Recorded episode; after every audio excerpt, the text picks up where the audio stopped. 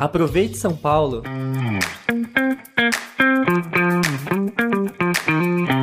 O inverno chegou. É hora de redobrar os cuidados com a saúde. A poluição do ar e o clima seco, duas características de São Paulo, especialmente nesta época, são uma combinação perigosa para a saúde, em especial de grupos mais vulneráveis, viu? Como crianças com doenças respiratórias e idosos com problemas cardíacos.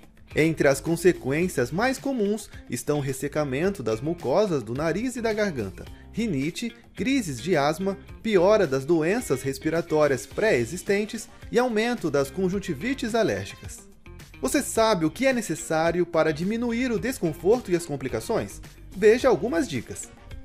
A primeira é bem fácil: beba mais líquidos. Aglomerações devem ser evitadas e também é importante manter os ambientes internos arejados, evitando o acúmulo de poeira em cortinas e carpetes. Essa dica também se tornou indispensável por conta da Covid-19.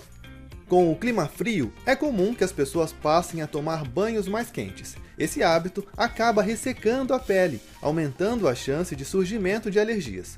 O uso de hidratantes e protetor labial são indicados para diminuir o problema. Por último, e não menos importante, a vacina. Ela ainda é a melhor forma de prevenção das doenças. A capital continua com as campanhas de vacinação contra a Covid-19, gripe, sarampo e poliomielite. Caso observe quaisquer sintomas de problemas respiratórios ou outros relacionados às condições climáticas, procure a UBS mais próxima da sua residência com seu documento pessoal ou carteirinha do SUS.